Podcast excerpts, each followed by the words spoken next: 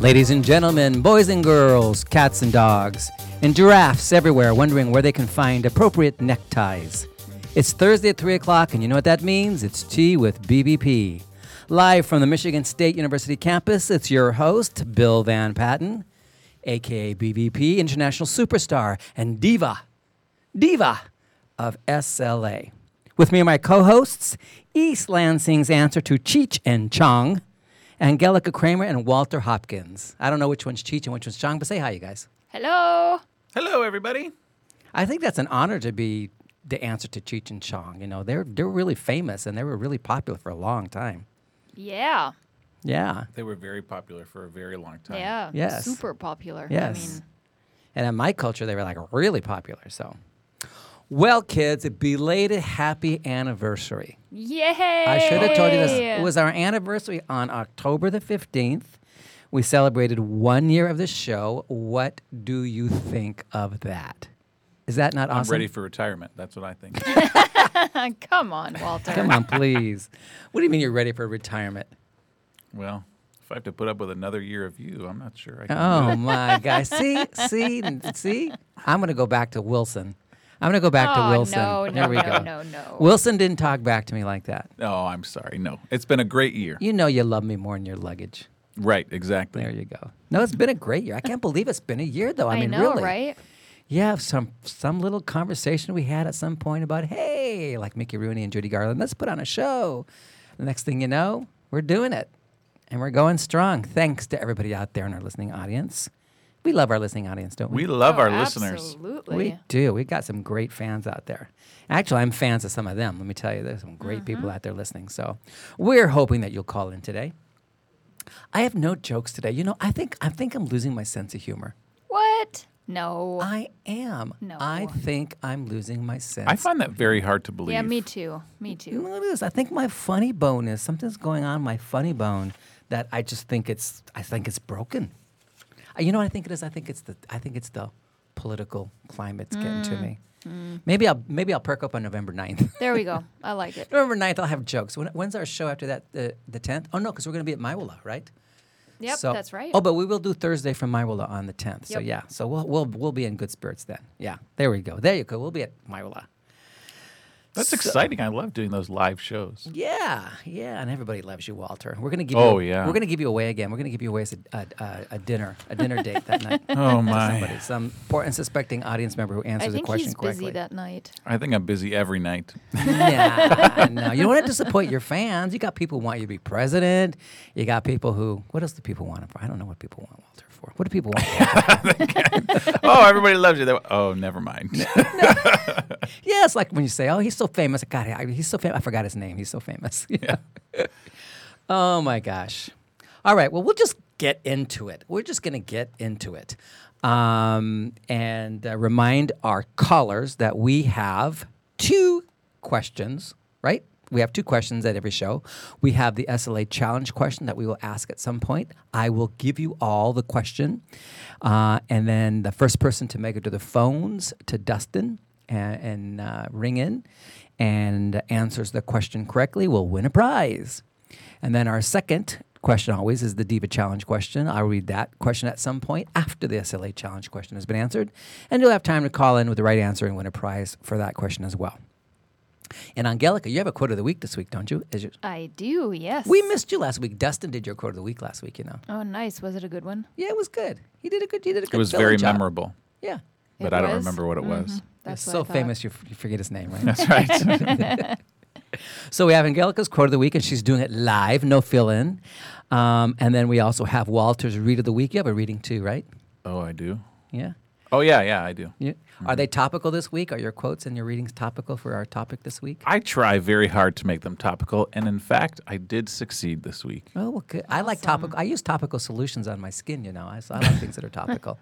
I do have that skin thing going on, you know, where it starts to burn. I have to put that topical solution on there. Hmm. Or is that a tropical solution? No, that's when I go to tanning. That's a tropical solution. Never mind. I, I get confused. I just get so confused sometimes.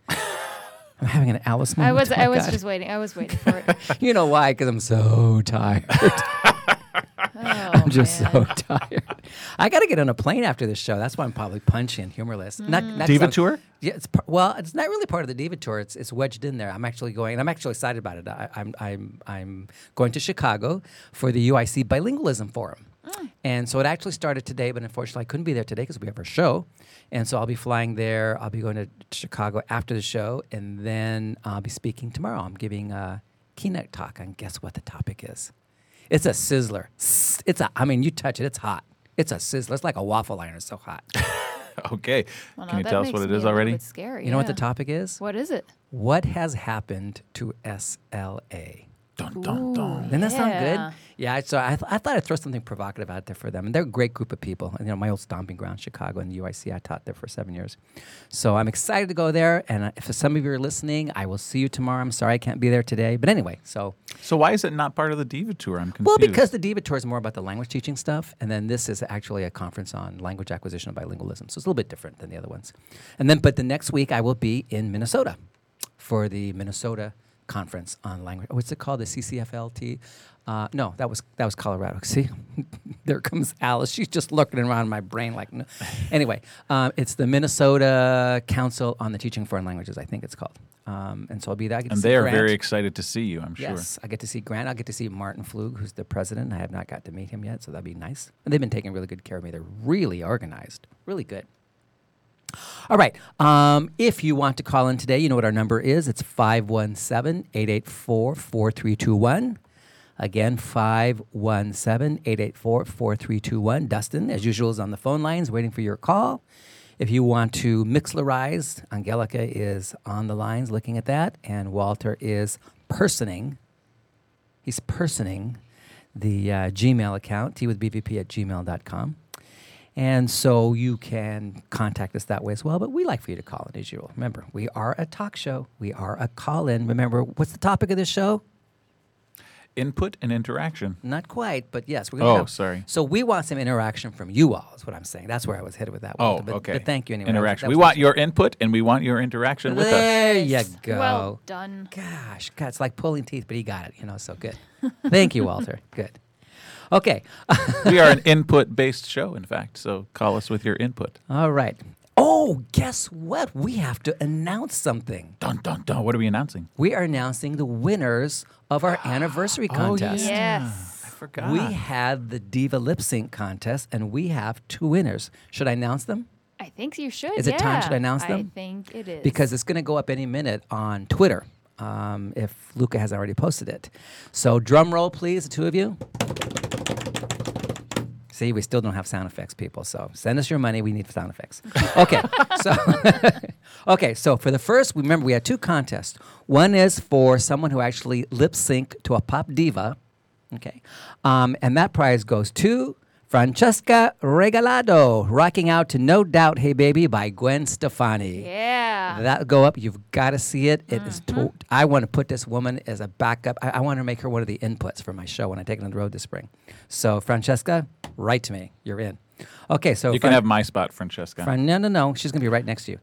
So Francesca will be getting a prize for her Diva Lip Sync. Um, so make sure you check it out. And our second contest was for someone lip syncing to me at the beginning of the show, doing the opening part, right? Mm-hmm. And this was a very clever winner that got this um, because the person didn't do it herself, but she actually took... Uh, still of Bette Midler and used Blabberize to make Bette Midler do me for a minute, which I thought was really clever. Remember, that was we all thought yeah. was really mm-hmm. clever.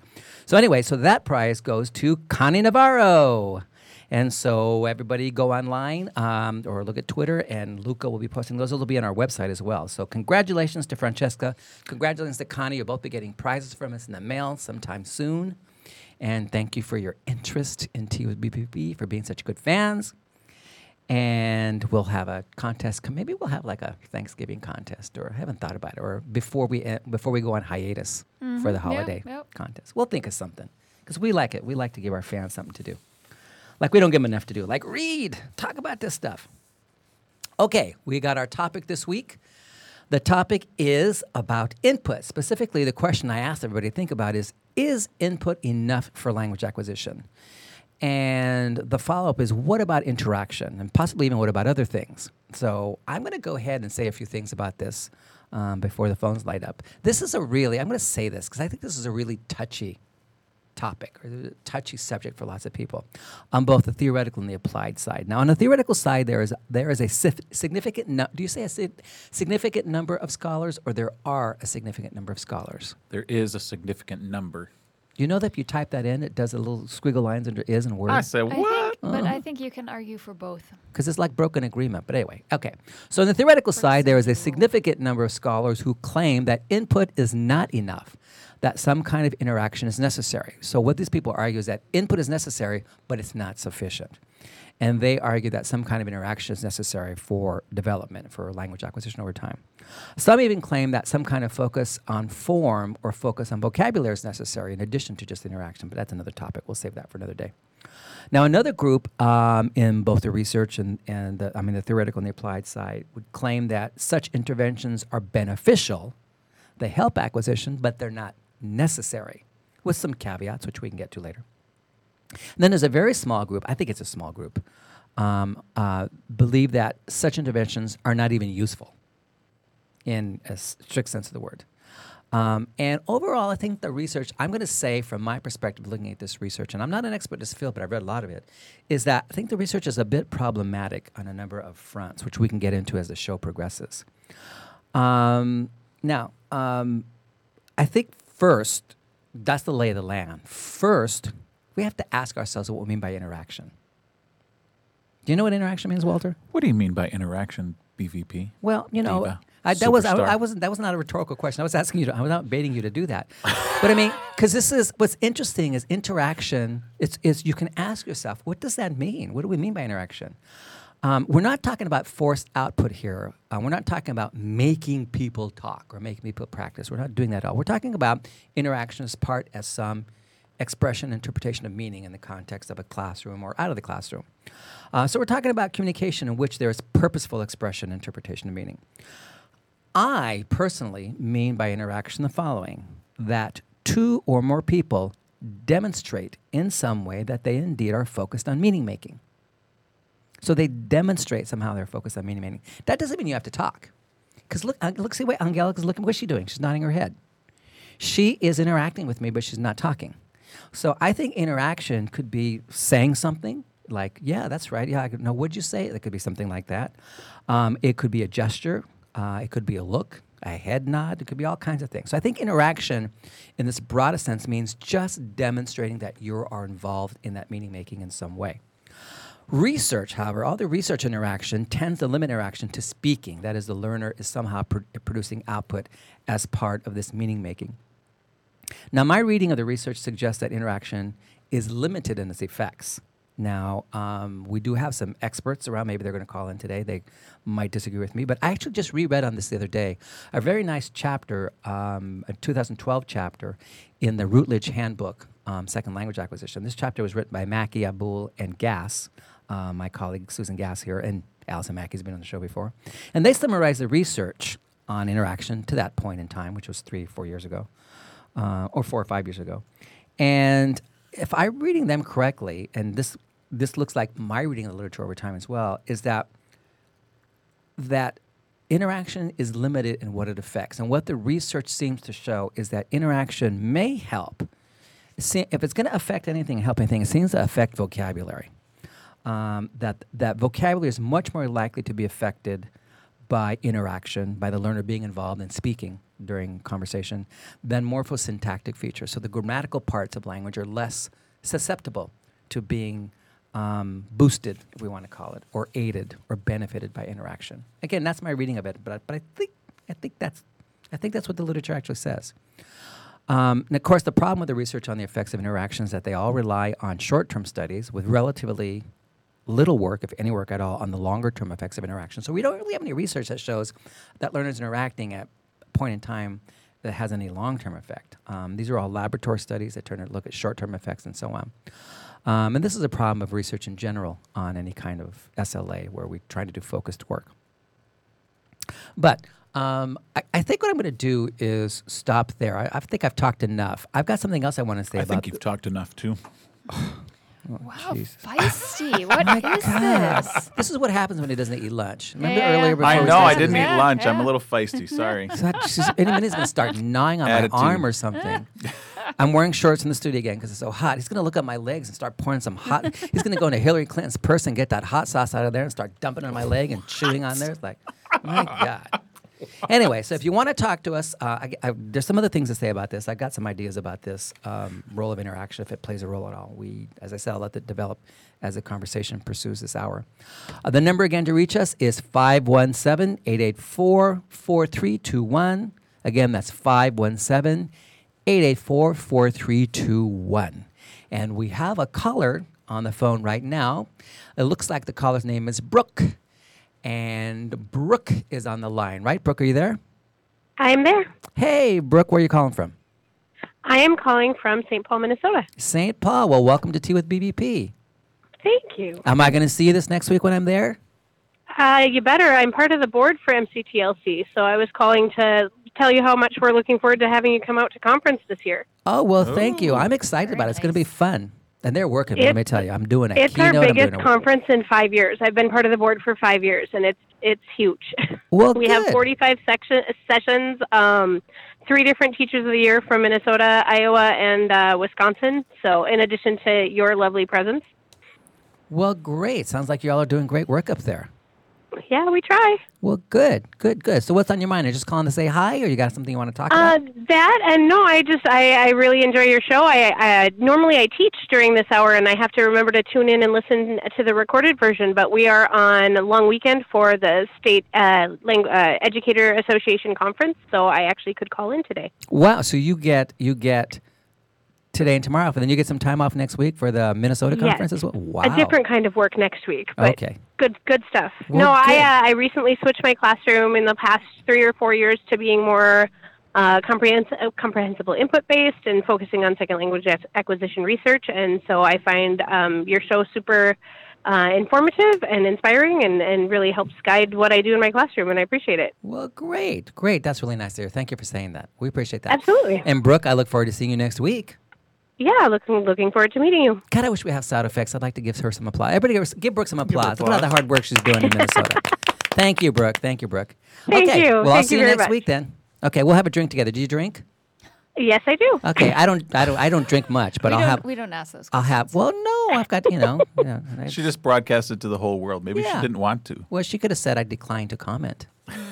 I I I I am a heart on my sleeve kind of person. I'll tell you if I don't want to tell you. See, there you go. She's from Minnesota. Minnesota. Didn't you watch uh, Golden Girls? Remember uh, Rose Nyland's from Minnesota. She just yes. you know, she's got in there sometimes.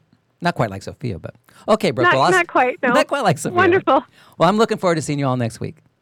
Wonderful. It'll be fun. Okay. Thanks a lot. Take bye, care. Thanks yep, for calling. Bye now. Bye bye. Great. All right. Oh, we got some, before we get, uh, I think we got some more phone calls coming in, and then um, I'm going to give the S L A question here in a minute, too. But we got some hot-off-the-press stuff from Twitter. Twitter. Twitter, Twitter. Tweet, tweet. Twitter, Twitter. Um, the, remember, we asked everybody to comment on this. We did a survey, online survey. Is input enough for language acquisition? And uh, Luca gathered data on this. I won't tell you how many people voted or responded, but is input enough for language acquisition? thirty-six percent said yes, sixty-four percent said no. So I expect those sixty-four percent to call in and tell me why they think input is not enough for language acquisition. We did have uh, one person here, um, Longinus, Longinus, um, who said, that, I guess that depends on what you mean by interaction, which we just talked about, at the, you know, I just talked about a few minutes ago. It does depend on what you mean by interaction. So, um, and I think interaction is critical for learners. I'll say this real quick. Uh, this is one of the things I would hope would come out during the show, but I'll say it right now. Input is only critical to the extent uh, for learners if we want them to get comprehensible input. That means that learners have to signal to us somehow that they can comprehend something. If they can't comprehend something, then that means it's incomprehensible input, but we don't want it to be incomprehensible.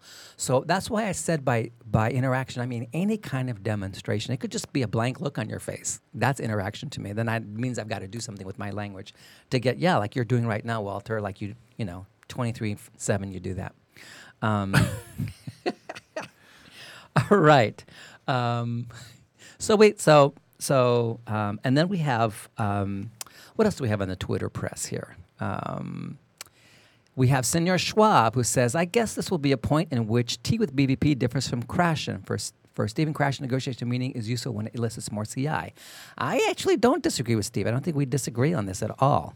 I- interaction for me is all about the learner. I mean, I think there are some arguments you might make. I don't want to make them anymore, um, although I may have made them in the past, that interaction, you know, you producing language might help you with fluency. I don't know about that, but it doesn't help you with anything else. That's not getting language. That's doing something. That's skill building. Um, but I agree with Steve that that what I just said is is that learner signaling through some channel, some means, demonstrating comprehension, non-comprehension, gets them um, the kind of input they need. And by being part of an interaction, gets them more input. So, um, so there's lots of things to look at here. But um, what we're again, just to remind everyone, we're not talking about forcing learners to talk. That's not what we're talking about. We're talking about actual conversational kinds of stuff. Okay. Um, oh, I got to do the S L A question, right? Yeah. Should I do the S L A question? Yeah. This is this is this is topical. I can rub this on my skin. This oh. is a top. This is a topical question. Okay. Here's a S L A challenge question for you people out there. What scholar, what second language acquisition scholar, originated the interaction hypothesis in the early nineteen eighties? Again, what S L A scholar originated the interaction hypothesis in the early nineteen eighties? So think about that. You got You can call us within the next ten minutes. That's it. That's an easy one. You can Googleize that if you don't already know at the top of your head. Any of you S L A kids out there should know the answer to that already. That, sh- that should be on your, your PhD exams, your oh, M A exams. Oh, it's rolling in on Mixlr. I tell you, right? Well, they had to call in. Don't Mixlrize it. Okay, we got a caller from all the way from the great state of Hawaii. We got Reed calling from Honolulu. Reed, are you there? Yeah, hi, I'm here. Can you hear me? Hey, Reed, I can hear you just fine. Great. So, um, so I'm a, I'm a graduate student, just like you just mentioned. Um, well, that's a good thing. Corpus linguistics, yeah, corpus and language development, and uh, teaching Chinese one oh one, working with the curriculum group from my university to try and change how uh, to get it proficiency-based at the university level, which is a great endeavor, I think, and uh, doing some side work, working with second and third graders after school in an immersion program to kind of see how kids differ from adults. So I'm just getting myself aware, as aware as possible of all this. But I have sort of a professional question um, in terms of what interaction means to administrators or, or, or people who see interaction as meaning peer interaction. A lot of a lot of that seems to be a common assumption I see, where when people are training teachers or they're saying, "Here's what we here's our look fors in the classroom," they're saying um, the students we want to see evidence of interaction in the classroom, and that means students in pod groups or students in pairs talking to each other. And even I'm looking at a Pauline Foster article in front of me right now from two thousand fourteen titled A Place for Teacher Talk in Interactive Foreign Language Classrooms. And even her way of talking about the teacher talk, she's still just saying lectures, or she's still just saying teachers do have a role in that. She said there's no evidence that learning from lectures produces any different results from other kinds of learning. She said there's, there's a need for research in this. But really, even she is assuming that teacher talk equates to lectures, mm-hmm. and she doesn't seem to assume that interaction with the teacher, because the teacher is a human being, should include interaction the same as peer interaction, that it's all interaction. So I don't know if you have any insight on this or any thoughts on that. Well, this is why we always go back to principles, Reed. So one of the principles I tell people about and I'm working with in my book is principle number two, which is if you're going to have a communicative classroom, you better have a definition of communication. And that definition mm. is the expression and interpretation of meaning in a given context. And sometimes negotiation follows if there's non-comprehension or there's a problem with, with that expression interpretation. Otherwise, there's no negotiation, right? But it means expression, interpretation of meaning. So if the teacher is expressing meaning, the learners are interpreting meaning, you've got something going on there. That does not necessarily mean lecturing. Um, that mean that means that it could be um, a teacher actually interacting with students in the sense of conversing with. I taught. I just uh, my graduate class on language teaching. We had a, the topic yesterday was input actually, and the rule of thumb, the little phrase I like to use with teachers in training and, and new people is you talk with students, you don't talk at students. Mm, I like that. Mm-hmm. And so when you talk, and, and the other rule of thumb I, I say is if you say more than two or three sentences before the, you involve the students, then you're doing something wrong. So, and that's just that's just a little helpful hint for teachers. And so, let's say I'm doing something with my my unit today is, um, I'm going to tell you what's in my closet, and then you're going to figure out what that says about my personality. Okay, so that's that's sort of the topic we're on this today, and the general the general unit we're working on that week is the relationship between what we wear and what it tells about us more generally. We'll get to this too. So, but today it's going to be about me. I always start with me because you always can do that. And so I might say, in my in my closet, I have forty pairs of shoes. Forty pairs of shoes. That is would that not true? Be an exaggeration, I'm sure. Actually, I have more than forty pairs oh of shoes. Oh, my goodness. Okay, so I would say that. So then what's w- that say about him? Yeah. And then uh, so I would turn to Angelica in class. Angelica, how many pairs of shoes do you have in your closet? Oh, maybe twenty? Maybe twenty. Walter, how many pairs of shoes do you have in your closet? Two. Uh, Four, maybe? Four, maybe? Five. Four pairs. Okay. How many in the classroom have forty pairs of shoes like me? Raise your hand. See, and see what I've done there is I've, I, I launched the topic, but then I immediately went to the students and I'm interacting with them. And that's part of mm-hmm. what being comprehensible and interacting with means. That doesn't mean Angelica is talking about shoes, um, or but she's she's supplying some kind of information. And if she says it in English, I don't care. I'll just recast it in Spanish or whatever. But so so interaction can mean student-teacher interaction. And for the lower levels, that's the kind of interaction you want because students can't interact yet on their own. They can't put them in groups to do what? When they can say, uh, hola. You know, or where they can say, I don't do Chinese reads, so, um, you know, they they can say hi, mm-hmm. they can say, you know, mm-hmm. what are they going to interact Nihao, in or Nihao. On? Yeah. So I think, and there's another issue here, too, that I think we need to talk about, if I can probably get this off my chest a little bit here. As I read, I won't say where, but there is a group out there that has taken this notion of negotiation of meaning and interaction to mean to actually codify it into best practices or core practice, whatever you want to call it, that students students must negotiate meaning in the classroom. Now, you can't make anybody negotiate meaning. You negotiate meaning when there's a comprehension problem or when there's a lack of communication. That's when you negotiate, but you can't make people negotiate. So I think what we've got going on, Reed, between parents and administrators and then some of our own professionals is a warping of some of these terms that we need to k- keep our constructs clear and hone in all the time and tell them, no, this this is what interaction is, this is this is what negotiation is, and this is when it happens, and then show them that that's what's going on in our classes. So mm. if I understand you correctly, I think that you're trying to show that a classroom like yours is highly interactive, even though the students aren't doing pair work. Is that what I'm understanding? Yeah. Yeah. Mm-hmm. Yeah, yeah, and not just me. That this, there's, there's a... a there needs to be breathing space for a lot of teachers. Absolutely. Absolutely. I agree with you. So, yeah. Yeah. I haven't answered the S L A challenge question unless you want to pass it on to someone else. Well, I don't know. Let me just see. Do we have a caller for the S L A challenge? Well, then we'll go ahead and give it to you. Um, we got a couple of callers lined up, but none of them are signaling the S L A challenge question. So let me repeat the question, and then you can answer it, Reed, okay? Okay, great. Uh, this will be part of your P H D exams. You want me on your committee? You want me on your committee? Okay, here we go. Oh, I would love that. I love that, but I already, uh, I already chose it. Oh, look at that. I already have to. No, no, no. I, I don't need you. Uh, well, to heck with you, Reed. I'm not reading the question. No, I'm just kidding. Okay, right. No. Okay, so here's the question. What S L A scholar originated the interaction hypothesis in the early nineteen eighties? Reed, the answer is? Oh, okay. I was going to say Michael Long. Michael Long. Do you have a middle initial? There are a lot of Michael Longs out there. Oh, no. uh, the one and only Michael Long of, of the task-based language teaching. Michael ding, H. Ding, ding, Michael ding, H. Let's Long. Ding, ding, ding, ding, ding, ding, okay. ding. Yes, excellent. Poor guy. Actually, yes. Uh, Michael Mike originated this uh, the interaction hypothesis back in nineteen eighty-one. Actually, in his dissertation before that, but he wrote a really well-known chapter for a book in the uh, Annals of the New York Academy of Sciences in nineteen eighty-one that you can find in Wiley Online Library. I highly recommend that to everybody. Um, and so, yes, Reed, you passed your right. qualifying exams here with me. Well, okay, so make sure you stay on the line and give Dustin your information if you haven't done that already. And okay. then hopefully I'll see you at some conference or we'll see you somewhere soon, all right? I'll be at A C T F L, yeah, no, I'll I'll, uh, I'll look for you. Oh, yeah, awesome, yeah, don't forget we're live, Tea with B B P, on Saturday at A C T F L at three o'clock in the exhibit hall. So make sure okay, you're great. there. Be there or be square. All right. Okay. Okay, thanks. See all you. Right, Reed, bye-bye. Bye-bye. Bye, Reed. All right, Chinese teachers. Yes, I love that. He teaches Chinese and he teaches it to kids too. Isn't that aw- awesome? Mm-hmm. Okay, um, so where are we? Do we have any Mixlerized questions or anything going on before I uh, ask Walter about his read of the week? Yeah, so there have been some conversations about what you do with heritage speakers who, um, you know, go home and don't want to speak the language with their parents.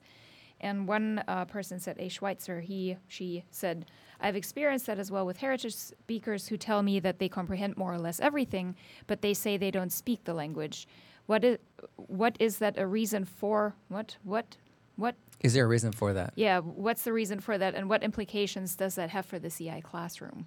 I, you know, I don't know if it has any implications for the C I classroom, because um, the I've always maintained that speaking is just something separate from getting language. You got to get language in your head if you're going to speak. I mean, you can't speak without a language in your head, right? And that, that's what we've always maintained. You have to build your mental representation over the time, and from that mental representation, bit by bit, you tap it over time. And you know, this is why language looks the way it does, coming out of your mouth over time. Um, but speaking and using that system is a separate skill, a separate set of procedures and processes that's completely different from getting language in your head. And I honestly don't know why that's true. I mean, I, I'm a heritage language speaker, and I have a number of cousins in my family who don't speak Spanish, but they understand everything that's said in front of them. And my sister's like that. She barely speaks Spanish, but she understands everything in Spanish now. But my sister was a, a, a different case, because she grew up with Spanish first. And then they beat Spanish out of her when she got to school, because she was the oldest grandchild. And back in those days in California, they didn't have bilingual eds. They used to hit her with a ruler, and they sent her to speech ed class because they didn't know what to do with her because she didn't speak English and so on. So she has, I think, probably affective reasons why that goes on. So, and I think for a lot of kids, too, that are heritage speakers, there might be affective social things going on in terms of willingness to speak. It's not that they can't speak. It really is a willingness to speak, and it's almost like you just clam up. And it's like, I'm not going to do that because that's not a prestige language, or that's that's my home language, not my public language. You know, who know, who knows why? I'm, I don't do that kind of research, but my guess is that that's part of it at least. I don't think it's a linguistic issue or a psycholinguistic issue. I think it has to do uh, probably more social and personal than anything else. But um, so, yeah. Um, it doesn't mean much for the C I classroom, because the C I classroom is going to be what it is, and we've got to give those students input so they're their language can grow. All right. So, oh, we got another caller on the line already. Let's take the caller before we go to Walter. You don't mind waiting to do your little reading statement? Of course, I don't mind. You want to want to want to say who the next caller is? I hope you don't mind. I hope I do mind. Don't sing. Oh, sorry. Who's the who's next? Our caller is Amos from Washington State. Yeah, Amos. Are you there, Amos? Yes, I am. Hey, Amos. Welcome to Tea with B P. How are you doing? Uh, very good, thank you. How's life in Seattle? Uh, it's good. Um, it's very good. The rainy months are starting, though. So well, um, you guys just had that humongous storm this week, right? Um, that's what they said on the on the Weather Channel, but it was a dud. Oh, really?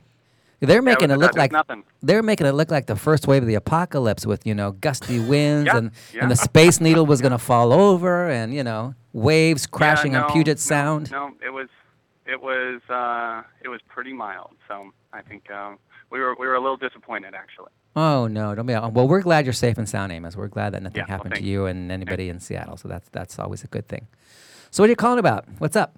Well, so I um uh, I love um uh, all the, the theories that I'm reading and implementing in my class, um, specifically with comprehensible input. Mm-hmm. Um, but I I struggle with some certain ideas. Um, I I have kind of a unique uh, situation at the high school where I teach. Um, my Spanish four class, I get three sources of students. So I see traditional language students who have gone up, you know, Spanish one, two, and three, and then they're in four. I have students who have gone through an immersion program, so they've had they've been immersed in Spanish at least for part of their education from kindergarten up until high school.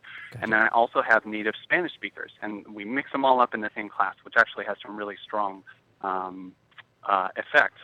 But one of the things that I see, so thinking about comprehensible input, I get kids that have these different experiences with comprehensible input. So I get to kind of, you know, see what the effects of their different situations have on their, their ability.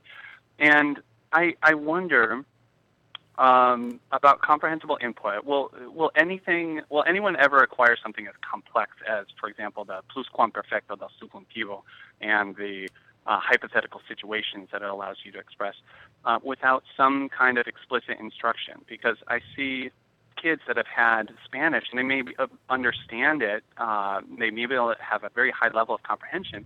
They've they've been immersed in Spanish for twelve years, um, or maybe a little bit less, um, and they still can't express themselves in this way.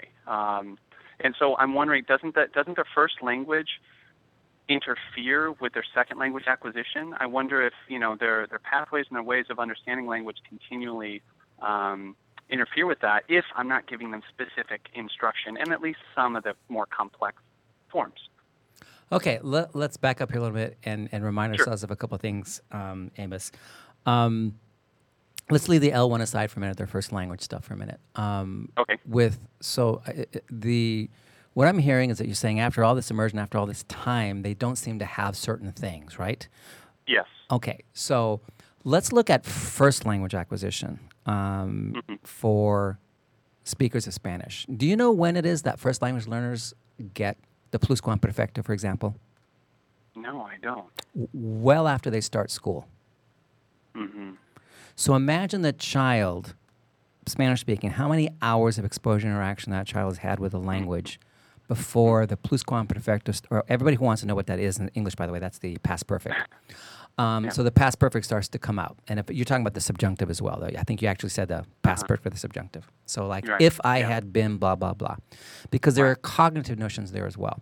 Um, so if that is very late acquired in first language acquisition after thousands and thousands and thousands and thousands of hours, mm-hmm. then why would we expect that to somehow miraculously appear any sooner for a student of a second language um, that ha- that doesn't have possibly even the same quality of input? Because you got to remember right. th- that what first language learners get also is literacy. And literacy right. has a tremendous impact on um, what happens with their language once, because there's lots of pieces of language that aren't part of oral language. I mean, they're technically they're there, but they're not really. They're really, they're more, they're, I don't want to say they're literary, but they're more geared toward written language. And so we don't see those appear until late, and it's partly development literacy. And so I don't know what these people are you have in your class. I don't know what kind of immersion they have, what they're mm-hmm. reading, what they're doing, what their language experience is. But um, we always have to be careful when we do these comparisons, because right. we always want to say Russian and say, now we got to teach this because they're not getting it. Well, right. when do they get it in the first language? You know? Mm-hmm. And so I'm actually going to be talking about this tomorrow at the Bilingualism Forum in Chicago, because I think this is one of the issues with S L A research. We right away jump and say, oh, we got to do something. And we never stop to look at really what happens in first language acquisition and how it happens. Here's something for you. You want to know something about first language acquisition in English? Yes. Simple past tense with E D on verbs and versus irregular. So watched and talked versus ate and went. Uh-huh. Do you know when children get those down and they have the past tense finally under control? I do not. About the age of five. Mm-hmm. And so think about how many, how long, the, and this is just simple past tense talking about what you ate last night, where you went, what you watched, and so on. So the past tense starts to set in around the age of three, and then it, it takes them another two years to get all these, the, the, the irregular and irregular sorted out and to actually get it all under control. That's an awfully long time to get something as simple as the past tense. So, and you hear from E S L teachers, oh my God, they're not getting the past tense, I gotta teach them the past tense. Well, looks like, looks like how long it takes to learn the first language when there's no first language interference. So now I'm going to get now I'm tying back into your L one interference, okay? Right. So right. we always look to the L one interference as a possible problem. What, I'm not saying it isn't. It, there's probably something there to that, but we also have to stop and look at first language acquisition to remind ourselves mm-hmm. how these things play out over time, because we're impatient. In L two acquisition, we're impatient, right? We want them to get it. Mm-hmm. Right. Um, right. And uh, there are some things maybe they shouldn't get, or they won't get for a long does time. The, yeah. Does the research show that? Um, is there research that, that shows that you can't speed this kind of thing up, um, even if you do give them a little? And I'm talking about some specific targeted, um, explicit instruction for areas that you know that are just tricky for you know uh, L one uh, English speaker uh, learning Spanish. But see, is there any research to suggest that you can't speed those things up a little bit by giving them a little specific instruction? Well, there's no research that actually shows that the explicit instruction itself speeds it up, because the research mm-hmm. is always messed up by, again, guess what? Literacy. Because um, the research that speaks to some of these things um, often involves um, comparing classroom and non-classroom learners and so on. And the problem with classroom learners is as they get more advanced, um, they get much more elaborated text to read, and they get a high, they get a much more rich and, and elaborated input than you get at lower levels and so on. And so I'm not sure that it's explicit instruction and practice that gets them anything as it is right. making them read stuff, and, the, and they're engaged yeah. in the reading. So reading as input, remember, oral interaction or oral input gets you so much language. It's not, not everything is present in oral input interaction that is, that is the totality of language. And so, and through written discourse, we you know we use other devices that are much more not, not much more frequent, but they happen to be more frequent in the written text than they are in oral language. And so, um, engagement with reading is something that helps push some of those things along. I don't, I'm not sure it's explicit stuff that's going to do that. So maybe thinking about r- reading things, and then yeah. Yeah, and we're going to have a show on Focus on Form again. That's something we talked a little bit about it last year. We're going to talk about that and why why explicit instruction is out, but maybe, maybe, with a maybe, Focus on Form might be useful. If it's if anything is going to be useful, it's going to be Focus on Form, but not explicit instruction per se. So, mm-hmm, mm-hmm. Okay, well, th- that's great. Um, then I can't wait for that episode. Okay, well, great. Well, stay tuned, and we'll try to get that for you, okay? Okay, thanks very much. Well, thanks for calling in, Amos. Thanks, Amos. Take Bye. Care. All right. Um, before we, Walter, can I give the Diva Challenge question before? Because look, I'm just looking at the clock. I'm gonna make you sure. You sure I get, can. I'm gonna get the Diva Challenge question before Walter gives us his reading of the week. Wow, time is flying by. I know. Mm. I tell you, man. I tell you. Okay, so here we go. Diva Challenge question. You ready out there, audience? Which pop diva won a Golden Globe for her role in the fifth season of American Horror Story? Again, which pop diva won a Golden Globe for her role in the fifth season of American Horror Story? Now, I know you all out there, someone out there knows that answer. I know. He didn't say it was an easy one. I'm glad. Oh, I think it's easy. I know all these things. Well, I'm like eight times your age. Okay? Come on, please.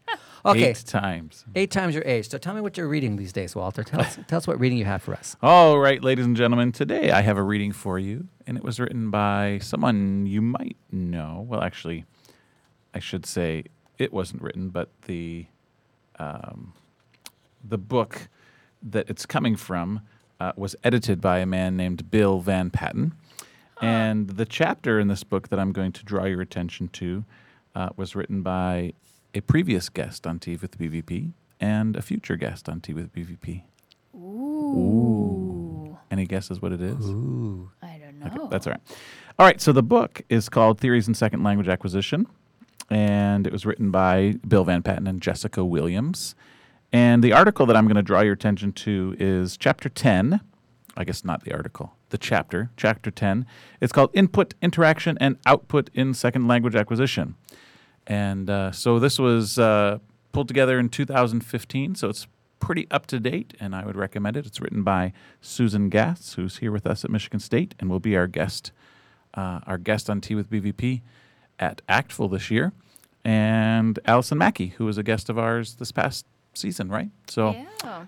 um, so I recommend it. If you can get the book, take it out from the library or put interlibrary loan or however you can get it, or buy it online or something. And this is actually the second edition that came out in two thousand fifteen. So, Theories in Second Language Acquisition by Bill Van Patten and Jessica Williams. The article, uh, Input, Interaction, and Output in Second Language Acquisition by Susan M. Gass and Alison Mackey.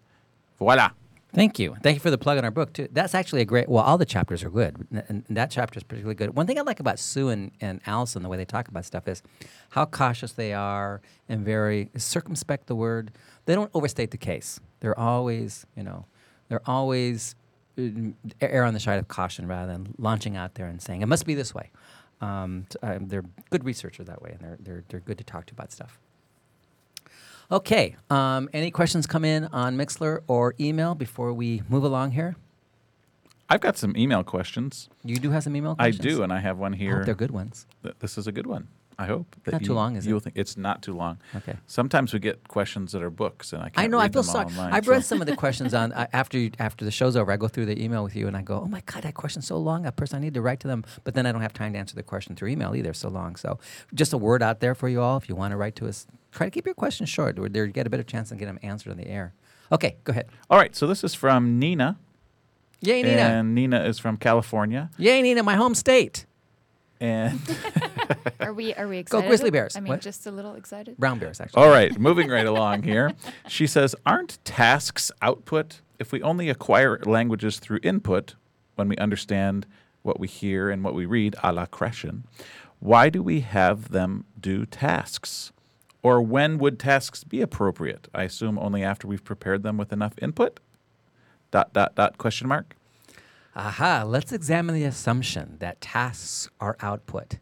In my book, that will be coming out sometime this next year, um, the I talk about two kinds of tasks, input-oriented tasks and output-oriented tasks. So it's not necessarily the case that you have output-oriented tasks. You can, of course, but you can have input-oriented tasks. And the example I give is uh, a task where um, learners are trying to find out about um, what, um, you know, uh, how, how maybe how connected people were uh, or are connected in terms of technology and, and online stuff. And it's a series of five statements. And what you do in the first step is you read the statement. The teacher goes over the statements, reads them out loud to people so they know what, how, how they sound, what they are. Uh, and the student just checks. This is true for me, and it's not true for me. Just checks the ones. And then the student goes and has, in step two, those statements are converted to questions. So Walter now has on his thing, he just reads out loud to Angelica, did you X last night? And Angelica goes, no. And so he doesn't check that one. Then Walter goes, okay, did you blank last night? She goes, yes. So Walter just, so Walter is not creating any output. He's just reading off the page, so it's input to him. It's input to Angelica. And all that Walter does afterwards is he rates her on a scale of one to five about how connected she was. He's going to sum up the points that she got for how much time she did read Facebook, how much time she spent texting, how much time she did blah, blah, blah, blah. And then, and then so when I call on Walter to, to tell us what he learned, he's, he, all he has to say in Spanish to me is, Angelica's a four. And we go, okay. And so we start. And so that's an input-oriented task where, this, where the the... you keep the creation of language minimal for students, and what they're getting off the page really is input for them, okay? And again, that's also a task you prepare them, but you can't just let them do that. You've got to prepare that task through oral in- input and other kinds of things before you do that task. And again, you could take that task and make it an output-oriented task for a higher level where they actually have some language ability. Um, so it just depends. Uh, tasks aren't necessarily output-oriented. So that's a good question, Nina. I'm glad she asked that. That really qualifies, uh, not qualifies, but cl- clarifies. That clarifies the issue, I think, on tasks. I think um, I think tasks get a bad rap because people see them only as one kind of thing. Like what Reed called, well, not Reed, was it? Yeah, Reed called about, was it Reed who called about the student-student interaction, the pair work? Yeah. Sure. That who was that called before Reed? Who, somebody called. There's Reed and Amos called, and who else called today? Amos was after Reed. Amos was after Reed. Maybe it was. A- I can't, well, we're all having Alice moments. That idea that pair work is the definitive way. That's that's what interaction is, and we're saying no. Interaction doesn't have to be interaction. Broadly defined means this one. That this was thing. Reed, yeah, from Honolulu. Yeah, that right? One thing, and so therefore, same thing with tasks. Tasks don't mean any one particular thing. They can mean a number of things. Um, so, okay. All right. Angelica, do you have a quote for us? I certainly do, yes. yes. Quote me something, please. I, I quote shall. The Raven Nevermore. Oh, wow. Okay. um, so the article is uh, from the Modern Language Journal from nineteen ninety-eight, and it is titled The Role of Input and Interaction in Second Language Acquisition. And this is actually the introduction to the special issue. It was co-authored by yours truly, Susan Gass, and Alison Mackey. Just heard those names, haven't we? Hmm. And also Teresa P. What a surprise. If you do anything about input interaction, you gotta you gotta look at those people. They they're they're the bomb. Go ahead. And so here's the quote. Although interaction may provide a structure that allows input to become salient and hence noticed, interaction should not be seen as a cause of acquisition. It can only set the scene for potential learning. As Long has pointed out, there are many factors involved in L two learning. The role of interaction is claimed only to be facilitative. There we go. That's facilitative. The, uh, that's a quote I like. That's, see, interaction is facilita- facilitative. Facilitative. Say that however you pronounce it. It beneficial. It helps, exactly. Yeah, but not necessary, but beneficial. So that that that kind of quote. And and that, what year was that article? nineteen ninety-eight nineteen ninety-eight I'm surprised you didn't know what year that article was. Usually you can yep, spout it off. Like Actually, that. I did know. I was trying to see. Oh, okay. I was I was being a teacher and eliciting something. I, of course, I knew it was nineteen ninety-eight I could even tell you it was in the Modern Language Journal. It was a special issue. I know everything. Well, Angelica just said that. I know, ex- but I was I was zoning out because I was trying to get Dustin's attention. So. So I missed that part when she said that. So, all right. Oh well. Okay. Well, we got another caller coming in, um, and this is uh, Isenor from Indiana. Is that right? Isenor, are you on the phone? Yes. Hey, Isenor, did I say your name correctly? Yes. It's with diacritical s, Aisha. Oh, I Aisha. have to misspell my name constantly for the. Isenor. Okay. Well, great. Well, thanks for calling in. Thank you. It's nice to be here. What can we do for you? Um, I would like to answer your pop quiz question. Ooh, yeah. Oh, my gosh. Great. This, see, Walter, she's from Indiana. She lives in Indiana, and she's got pop culture. See that, Walter? Just what's that have to do with anything? Yeah, because, you know, you're from New York, the state that's supposed to be the center of the world. Okay. Well, right. I'm from upstate New York. Oh, just okay. remember. Right. Well, I wouldn't even call it upstate New York, but what the rest of the world would consider upstate New York. Okay, well, Isenor, we're going to give you, I'm going to repeat the question and then we'll let you okay. answer it. Okay, so here's the question for the audience again. Which mm-hmm. pop diva won a Golden Globe for her role in the fifth season of American Horror Story? And the answer is, take it away, Isenor. The answer is Lady Gaga. Yay! Lady ding, Gaga. Ding, ding, ding, ding, ding, ding. That's true. Yes, yes, yes, yes. She got mixed reviews, but she still got a Golden Globe on that. So good for you. Yeah. Are you an American Thanks. Horror Story fan? Do you like watching that? Mm. Actually, I am not, but I happened to watch the actual uh, uh, award ceremony, so that's how I remember it. Well, good for you. See, she didn't have to look it up, people out there in the audience. She actually knew. No, yeah. Good for you. But I, I haven't watched it. Should I watch it? You should. But you have to start the beginning and watch the first couple of seasons because they all kind of, they're weird, and then they're, they're going to tie them together at some point. So I didn't okay. have to look it up either. I found out from Isenor. N- She yeah. let me know. Yeah, she did. You're probably up. looking at my page here. If there's a lot of comprehensible input in there, I will definitely check it out. Well, Isenor, I'll tell you what. If you can answer the following question, I'll send you an extra present, an extra prize. How's oh, that? My God. I'm excited now. Okay, here we go. Do you know Lady Gaga's real name? Um, I think uh, Germanina, Stefani Germanina or something. Well, okay, I'll send you half of a present. Oh, they, I know she's Italian-American, yeah, but I... it's Stephanie Joanne Angelina Germanata. Oh, okay. Oh, my cool. goodness. I didn't Stephanie know that. Joanne Angelina Germanata. Yes, that's her real name. Hmm. So so we're so stay on the line with Dustin and make sure he gets all your information if you didn't get it already for us to mail okay. a present. And I'll send you a little half a present on the side as well. Oh, okay? Thank you very much. Well, it's thanks for calling in. Talk to you. Okay, thanks for listening to our show. Thanks for calling. Yeah. Have a great okay. day. Bye, Isenor. Bye-bye. Thank you. You too, everybody. Bye. Bye-bye. That was good. See, she knew. She's. We got some pop culture people out there. They don't have to Googleize anything. She she's she watches T V, Walter. Did anyone even did anyone put the answer on on uh, Mixlr or no? Yes. Oh yes. Only How many? one though. Only one. Who, Only who else? One who answered it on Mixlr? Do we know who that person is? Senora Levites. Senora Levites. I don't know who that is. All right. All right. How about another email question, Walter? I have another I'm email question. I'm just sitting question. here. I'm just sitting here waiting for something to do. I'm waiting for the calls to come in. So. All right. Well, this is um, from Nathan in Minnesota. He says, I teach level one German and Spanish. Hey. Very nice. Wow. My colleagues and I spend a tremendous amount of time in the first trimester. Sounds like pregnancy or something, but I'm guessing that they mean of, of the of the academic year. Walter, I didn't expect Tri- you to go there, but Tri- I... Well, I've... Okay, anyway. First trimester, providing comprehensible input, often at the expense of output or tasks. We use T P R, T P R S, P Q A, and a lot of circling. Later in the year, students read two novels from T P R S Publishing, but there's a good deal more in the way of tasks and output. Our assumption is that comprehensible input has more value than output or tasks in a level one course, especially early on. Are we on the right track or are we misguided? And then here's a, uh, he wrote something for you in German, and I'm going to do my very best to oh, read it yeah. for you, Angelica. Welcher Fisch erledigt den meisten am Tag? It's a joke. It's a question. I don't know. Should I just email it to you? Oh God, that yeah, was that probably. was so bad. Did you get it? Something about what what what fish yeah. does something most of the day?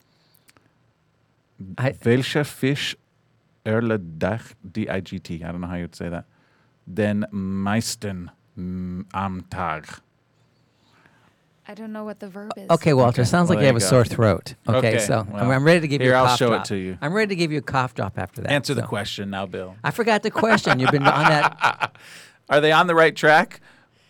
Uh, yes and no. I mean, I don't like to be so categorical about things. Um, again, I just said that tasks can be input tasks. So there's no reason why in level one he can't be doing input tasks along with his C I. I'll let input tasks drive what I do.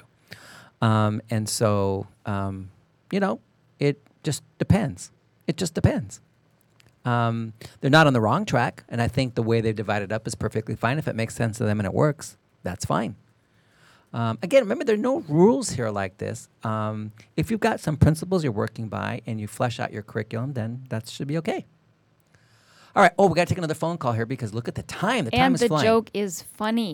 Okay. Welcher Fisch erledigt am meisten am Tag? Der Thunfisch. The Thunfisch. I get it. Okay.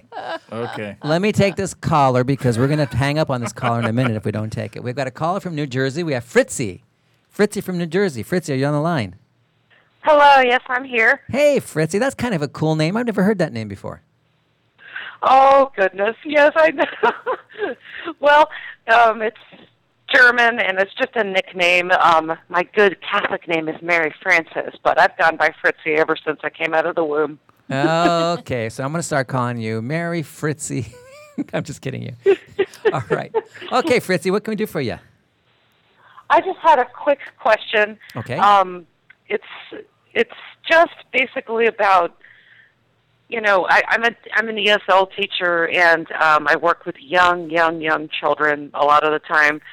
And I just wondered if you have any thoughts about, you know, the tendency for teachers of, of young children when they're when they're teaching about letter sounds and everything like that. You know, we always tell them that, like, A is for apple, ah, ah, ah, and that A makes this sound. I just wondered, do you believe that letters make sounds? Of course they don't. Letters don't do anything. They sit on a page and, and they represent things. Um, so, and they can represent multiple sounds, not, yeah, so they represent things, but they don't make anything, so. So, if I were really wanting to be some kind of like a, a freedom fighter within school, you know, what could I do to, it just seems that the whole um, educational industry, if you want to call it that, is so focused on this, um, that, you know, what other kinds of ways um, to teach this, if not to keep going by this really, you know, prescriptive. Well, let me just tell you um, real quick, because we're, we're running out of time here, but I'll tell you, there's actually research on this, and it's been around since for a long time, for decades, that you don't necessarily have to teach alphabet or phonics to kids. Um, they get it through reading.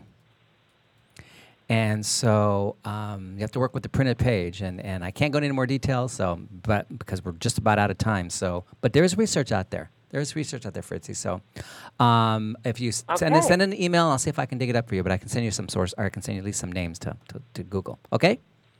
That would be great. Thank you. All right. Bye, Fritzy. Bye, Fritzy. Thanks for calling Bye. in, Fritzy. Have a great day. Yeah, call from New Jersey. Matt will be happy. Well, before we sign out, I got to let people know that um, if they're on Twitter, they need to look at the photo, the little video of Dustin, our phone handler, that's floating around out there on Twitter right now. And uh, it's kind of fun. Get to check out the shirt he's wearing. And also, make sure you go on the, our website, tea with b b p dot com, and check out the Diva, Diva Lip Sync winners. Is, I don't know if that's on the website or in Twitter or both. But anyway, so I, I'm going to assume it's going to be both. Yeah, it's on both.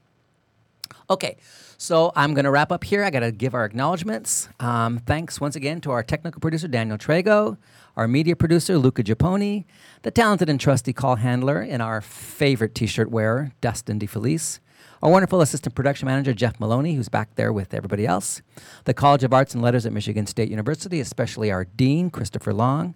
As a reminder, the ideas and opinions expressed in this program do not reflect those of the College of Arts and Letters, any of our sponsors, or any other official entity of Michigan State University. And, of course, always we thank who, Walter, Angelica, our... listeners. Yay!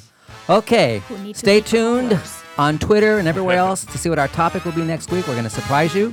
If you have a topic you'd like to suggest, I will consider it. Send that in the next twenty-four hours. Until next week, have a great weekend. Have a great beginning of next week. And happy second language acquisition to everybody. Goodbye, everybody. Auf Wiedersehen. Bis nächste Woche. See you later.